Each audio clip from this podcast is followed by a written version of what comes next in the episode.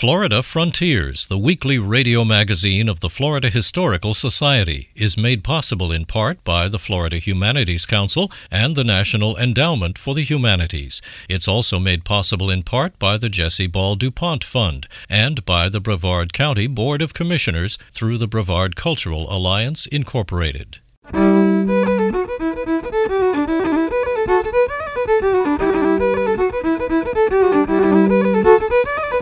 This is Florida Frontiers, the weekly radio magazine of the Florida Historical Society, on the web at myfloridahistory.org. I'm Ben Brotemarkle, and coming up on this week's program, one of the first Florida novels ever written was forgotten and unpublished until now.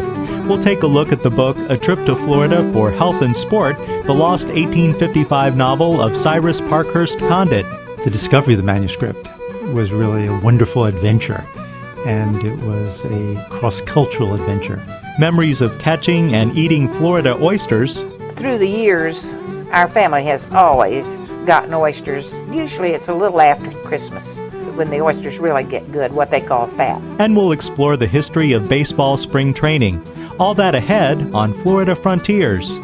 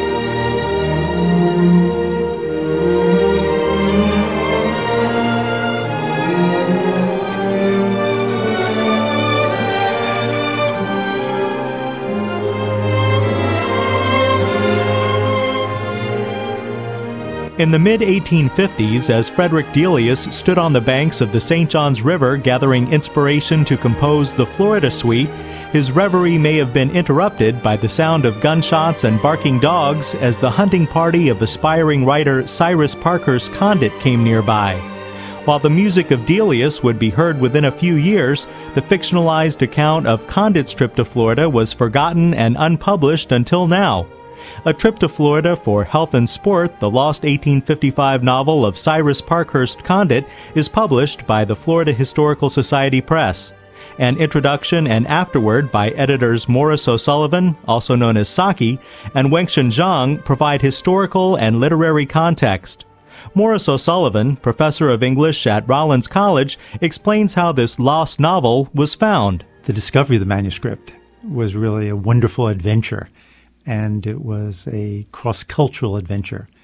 The manuscript was written in 1855, and in 1955, Frederick Dow, who was also a major donor for the Florida Historical Society, gave the manuscript and a few others to Rollins in honor of his friend A.J. Hanna, the great Rollins and Florida historian.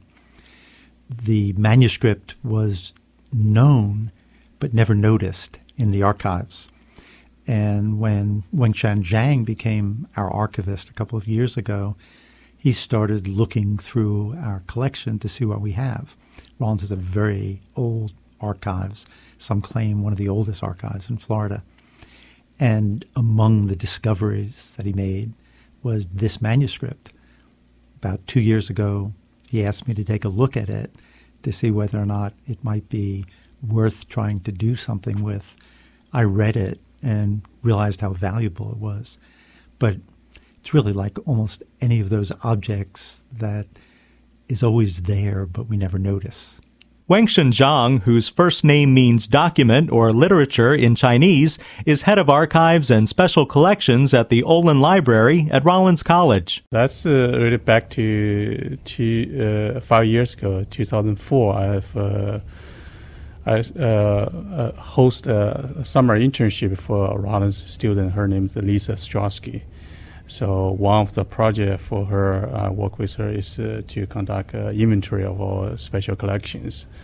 Uh, so we'll go through all uh, vault. Uh, I noted this manuscript, and so I I see it's handwritten. So I did some quick search OCLC and um, found out that uh, there's no other records. So, the, so I know that this has never been published, and searched by the person, and there's no other work by Condit. So, so that's probably this the one and the first and only literary work he ever written. So I get uh, bring those to attention of uh, Saki. Uh, a couple years later, Saki and I we, we went to China. So one, one of the trips, so I chatted with him. So brought that to his attention. He being a literary expert. Uh, so we feel that we probably stay on something that uh, significant. In 1955, Frederick W. Dow donated Condit's manuscript to Rollins College, along with other rare documents and unusual items such as a lock of Napoleon's hair. He was a, a businessman. He graduated from a, U.S. Naval Academy. After his service, he uh, went to New York and uh, added a, a, mortgage reporter, New York Blue Book, so make a good fortune. And then, but his real passion is history. So he he had uh, he he's owner of one of the largest uh, private uh, library uh, on both New York and Florida items.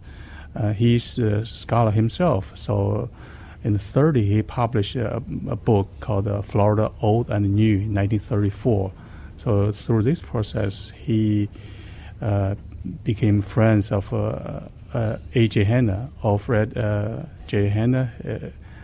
Hanna was a Rollins graduate in 1970 and then he later on became a professor and vice president of Rollins College.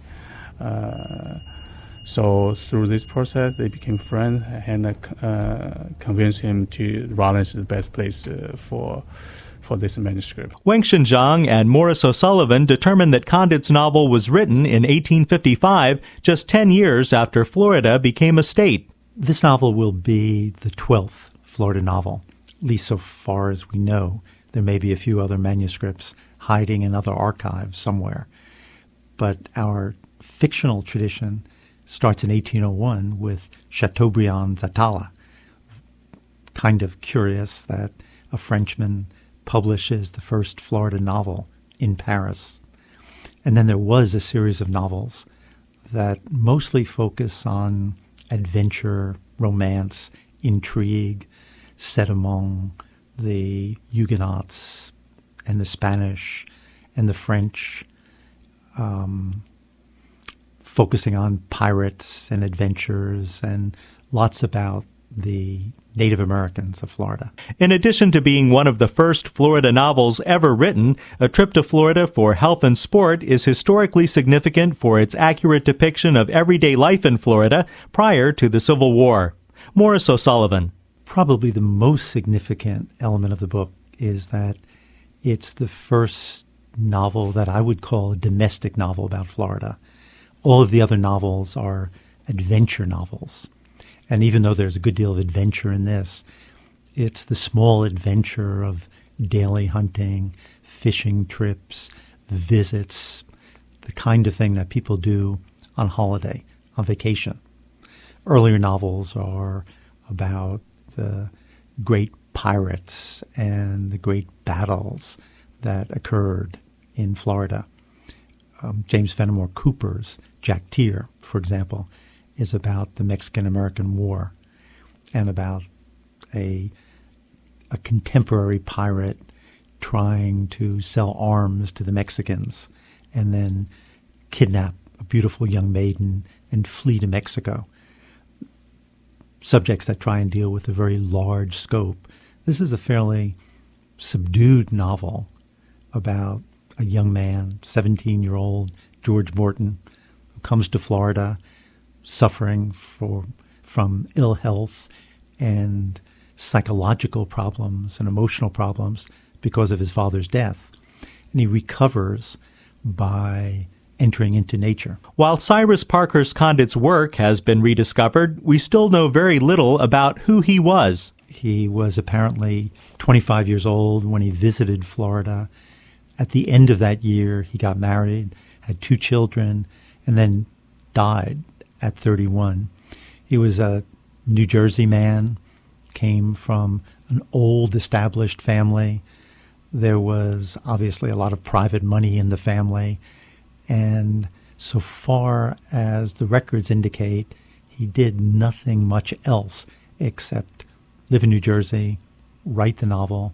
We don't even have any records of his actual visit, but it must have been about 1855, both because he makes an allusion to Brock House, the largest hotel in the area. It had just been built at the end of 1854. And he also makes some vague allusions to Indian problems. And the Third Seminole War started at the end of 1855, but there's no real sense of battles or of real issues between the settlers and the Indians. In fact, Native Americans, like African Americans, are largely absent from the book, even though there are a number of people who are probably slaves who, who are presented as servants, given their names, given the dialect that he uses for them. But except for one slave that he describes, Old Tom, they're just part of the background for the stories. A Trip to Florida for Health and Sport, the lost 1855 novel of Cyrus Parkhurst Condit, is a coming of age story largely based around hunting and fishing in north central Florida. He travels, he visits a um, lumber camp, he goes to talk with a survivor of the Indian Wars, a man who had been in the Indian Wars, who shows him his um, trophies from the battles. He goes out to farms, he goes to religious ceremonies, he spends time at a wedding, he spends time at parties, he learns how to build a fence. He talks a good deal about distinctively Floridian culture, like the free range cattle, how they're milked, how they're distracted, how cattle were loaded on schooners because Florida was such an important site for shipping cattle to the rest of the country and also to Cuba.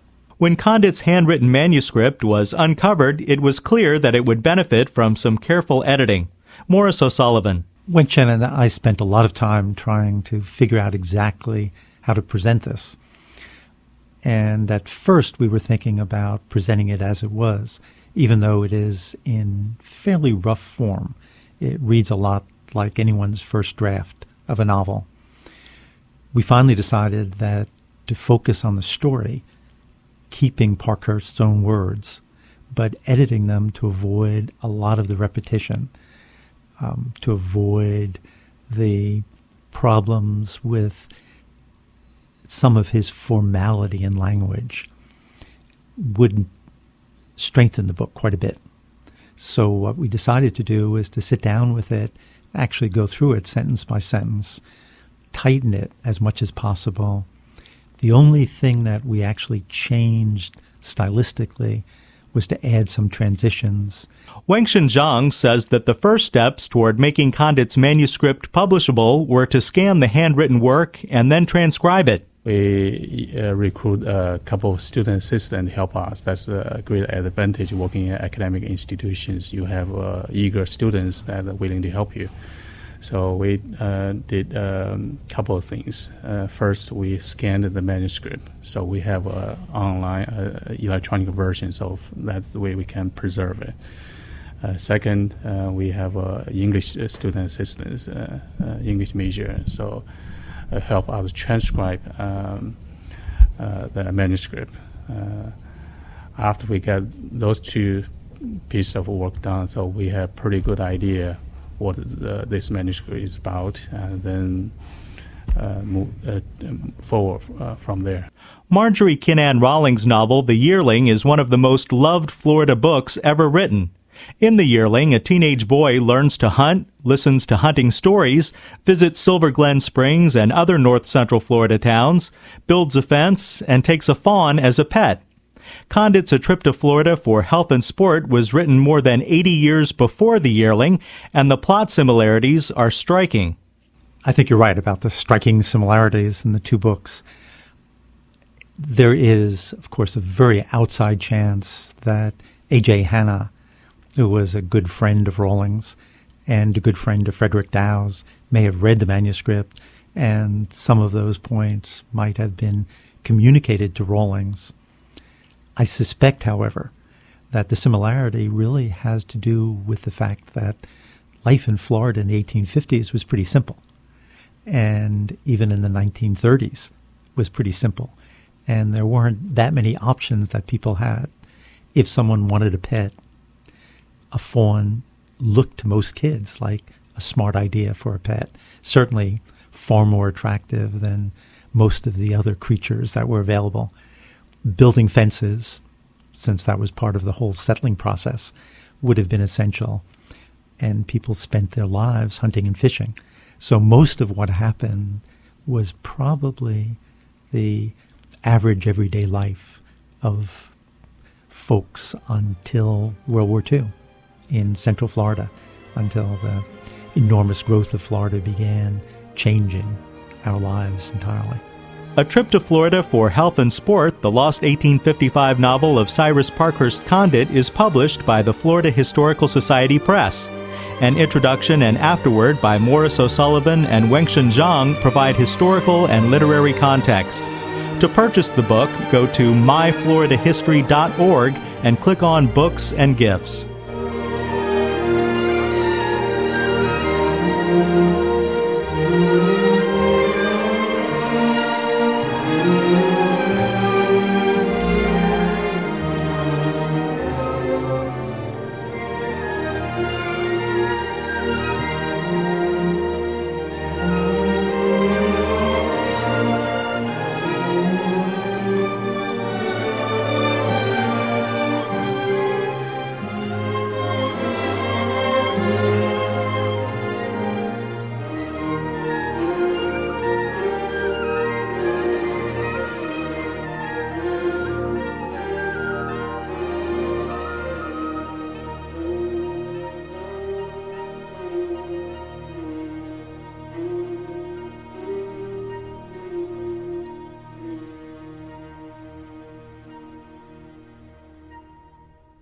This is Florida Frontiers, the weekly radio magazine of the Florida Historical Society. I'm Ben Brotemarkle. Visit us on the web at myfloridahistory.org. Every winter was traditionally oyster season along the Indian River. Janie Gould speaks with someone who remembers when Florida oysters were plentiful. Oysters from the Indian River used to be the mainstay of local diets. When Edward Summerlin settled in St. Lucie in 1887, he grew pineapples and he looked to the river for fish, green turtles, and oysters. Polly Summerlin Moore is his granddaughter. Through the years, our family has always gotten oysters. Usually it's a little after Christmas when the oysters really get good, what they call fat. In the summer, they say they're poor. A lot of them get a little milky liquid in them instead of the nice clear liquid like good oysters have. So they have a season when they go for oysters, and they all look forward to it, and I do too. When Polly was growing up, her father, Ben Summerlin, often took her and her brother out on the river to get oysters. Sometime it was cold weather, and of course he put us in the water and he stayed on the boat to do what they call cull the oysters. We would put the oysters up there, and then he would knock off all of the extra shell and just keep the better oysters. When you knock it off into the river, that leaves it for creating more oysters. The shells do. Did you have a particular place where you went? At that time, you could go anywhere away from civilization, which was right along the shore here. Where I remember going most was up on the uh, northwest coast of the river. And then over in the cut, there were oyster bars over there, and it was very easy to get them, except in cold weather. He liked big oysters, and it seems that there were more big oysters in deep water. So my brother and I would be ducking down to pick up these oysters we'd find with our feet and getting wet all the way with our head under the water. In the cold water, too. And it wasn't very pleasant, right? but it was worth it. Oh, it sure was. They were so good. I really miss that. There are only a few places that you can get oysters in the river. A lot of the places are closed for oysters. When your father was oystering, was this for the family mainly, or did he sell them and ship no, them? he didn't sell them at all. He was very fast opening oysters. He opened them for special people that he liked and uh, relatives. We ate a lot of oysters. We ate them fried and raw and scalloped and any way you could fix an oyster. I never got tired of oysters. Did you have a favorite way of preparing it? No, not really. Any oyster was good. Were there any tricks to culling the oysters or collecting them? Any tricks of the trade that you learned from him? No, not that I learned. I didn't know how to open an oyster. That was smart. I'd have cut my hand probably. For a long time, they knocked off the flatter end of the oyster. They beat it off the back of the knife or something. I don't remember what they used. And then opened the oyster from that end. And then someone came along and showed them how to open it from the back, from the um, the hinge. Oh, that was so much quicker because they just put the knife in and turned it and it opened right up. What's the most oysters you remember your dad bringing in?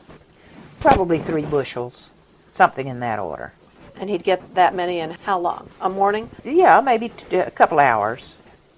We also went uh, mullet fishing with him. He threw the cast net. He was very good at the cast net. A lot of times he fished with two nets, one that he was throwing and one that he put in the boat for us to get the fish out of. And now he sold the mullet. So they had a smokehouse and they smoked oysters. They smoked uh, turtle meat. I hate to say it, they smoked sea cow when I was little. Manatees at that time during the Depression would feed all of St. Lucie. So everybody was down on the dock to get their roast or their piece of manatee so they'd have something to eat. Do you remember that? I sure do. I remember when they would have a tub full of manatee meat. It was the way we lived. That's the way it was. Polly Summerlin Moore lives in St. Lucie Village. Janie Gould from WQCS prepared that report. This is Florida Frontiers.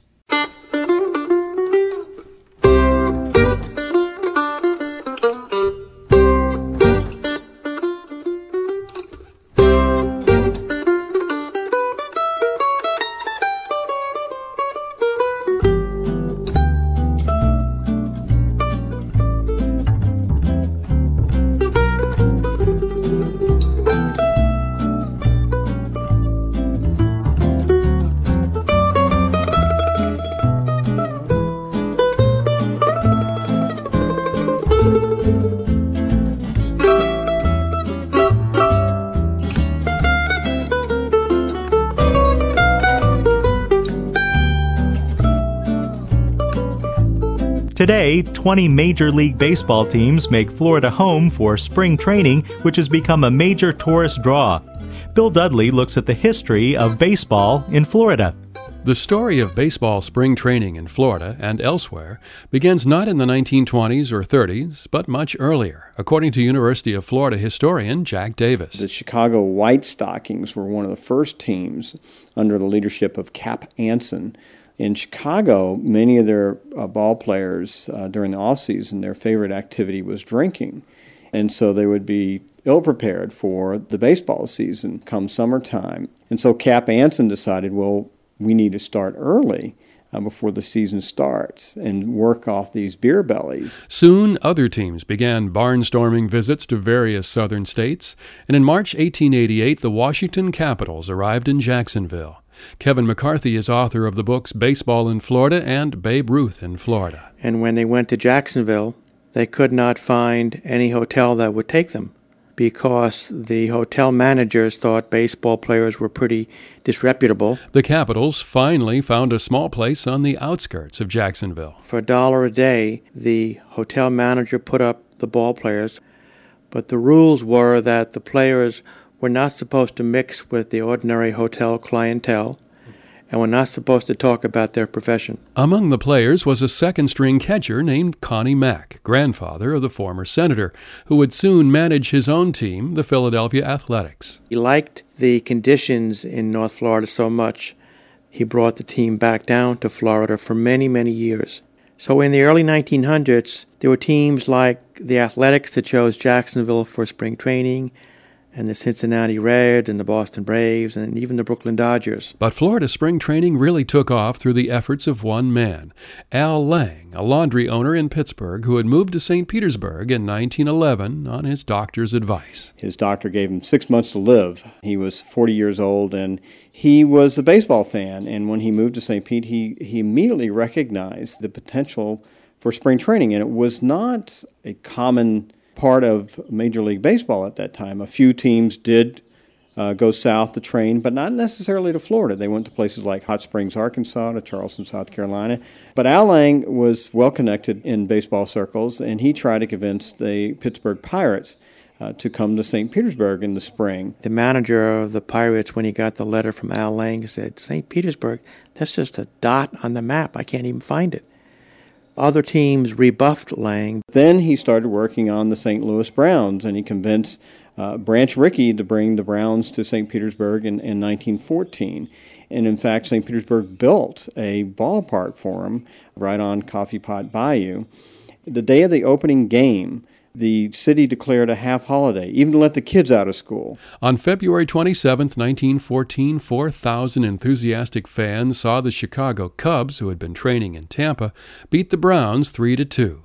Lang went on to recruit the Philadelphia Phillies, who won the pennant in 1915, the Boston Braves, the Cardinals, and in 1925 the Yankees, who made St. Pete their home away from home until 1961. But early on, there were a number of Florida cities or towns that were competing for major league teams. And Al Lang was uh, responsible for bringing teams not just simply to St. Petersburg, but to, to, many other Florida cities. In fact, by 1929, just on the eve of the Great Depression, 10 teams, major league teams, were training consistently in, in Florida cities. And they needed to be near each other so that you needed five, ten plus teams close by. Otherwise, the commuting got to be too much hassle. And by the end of the 1920s, smaller towns like Lakeland, Bradenton, Tarpon Springs, Leesburg, even Avon Park had realized the benefits to be gained from hosting not only a major league ball team, but the fans who followed them to Florida. At one point, Bradenton had a train that ran direct from Milwaukee because the Braves trained in Bradenton and the train would bring down their fans every year. For the past 60 years, Florida has dominated the business of spring training. Four years ago, a study done by the Florida Sports Foundation estimated the economic effect of the big league teams training in the state resulted in nearly 500 million in spending and over 5,000 jobs. Quite a change from the experiences of 1888. Lots of northern transplants complain that in Florida we have no visible signs of changing seasons. And so when spring rolls around, we know it's arrived by when the, the baseball teams have come in town. As for baseball booster Al Lang, the man who had been given six months to live, went on to serve two terms as mayor of St. Petersburg. He died in 1960, aged 89. I'm Bill Dudley. With funding from the Florida Department of State Division of Cultural Affairs, this report was produced by the Florida Humanities Council. You've been listening to Florida Frontiers, the weekly radio magazine of the Florida Historical Society. Join us again next week, and until then, visit us on the web at myfloridahistory.org. I'm Ben Brotemarkle. Florida Frontiers, the weekly radio magazine of the Florida Historical Society, is made possible in part by the Florida Humanities Council and the National Endowment for the Humanities. It's also made possible in part by the Jesse Ball DuPont Fund and by the Brevard County Board of Commissioners through the Brevard Cultural Alliance, Incorporated.